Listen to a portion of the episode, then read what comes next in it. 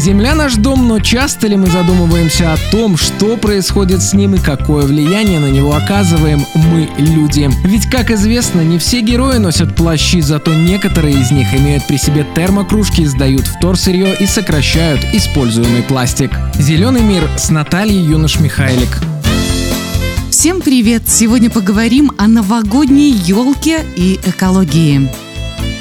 Новогоднее дерево – традиционный атрибут празднования Нового года и Рождества. В качестве новогодних деревьев используют живые ели, сосны, пихты или искусственные деревья. В последнее время люди все чаще ставят у себя дома искусственные елки, стремясь наносить как можно меньше вреда экологии. Они думают, что таким образом ежегодно спасают по одному дереву. Но оказывается, все не так просто, и даже среди экологов нет согласия, какая елочка предпочтительнее с точки зрения зрения экологии – живая или искусственная. У каждого из вариантов есть свои плюсы и минусы, а потому найти однозначный ответ на этот вопрос на удивление трудно. Попытаемся взвесить все «за» и «против». Все минусы живой елки сводятся к выбору, транспортировке, сложности установки, последующего ухода за деревом, осыпающимся иголкам и проблемам утилизации. Натуральная ель имеет неоспоримые достоинства. Для многих из нас запах живой ели – это в первую очередь запах из детства. Елки выделяют в воздух эфирные масла, обладающие бактерицидным действием. Хвойный запах благотворно влияет на нервную систему, снимает напряжение и нервозность. Кроме того, дерево полностью полностью биоразлагаемо. Выращиванием новогодних елок сегодня занимаются спецпитомники. В них елки ежегодно массово высаживаются на немалых площадях. На Новый год срубаются елки возрастом от 8 до 15 лет. На место вырубки в дальнейшем вновь высаживаются молодые деревца, и территория питомника продолжает оставаться зеленой.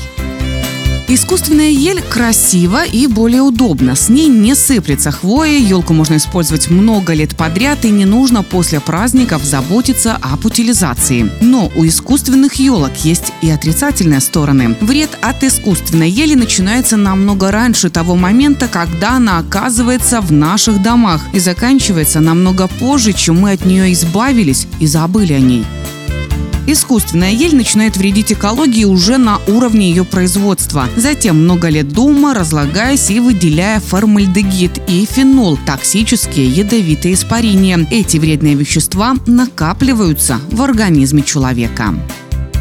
Даже искусственные ели хорошего качества, прошедшие все исследования и имеющие сертификаты, стареют и небезопасны для организма. К тому же сертификат выдается только на год. Гарантия того, что с искусственной елкой никаких изменений не произойдет. Решив приобрести искусственную ель, нужно обязательно проверить наличие сертификата в магазине.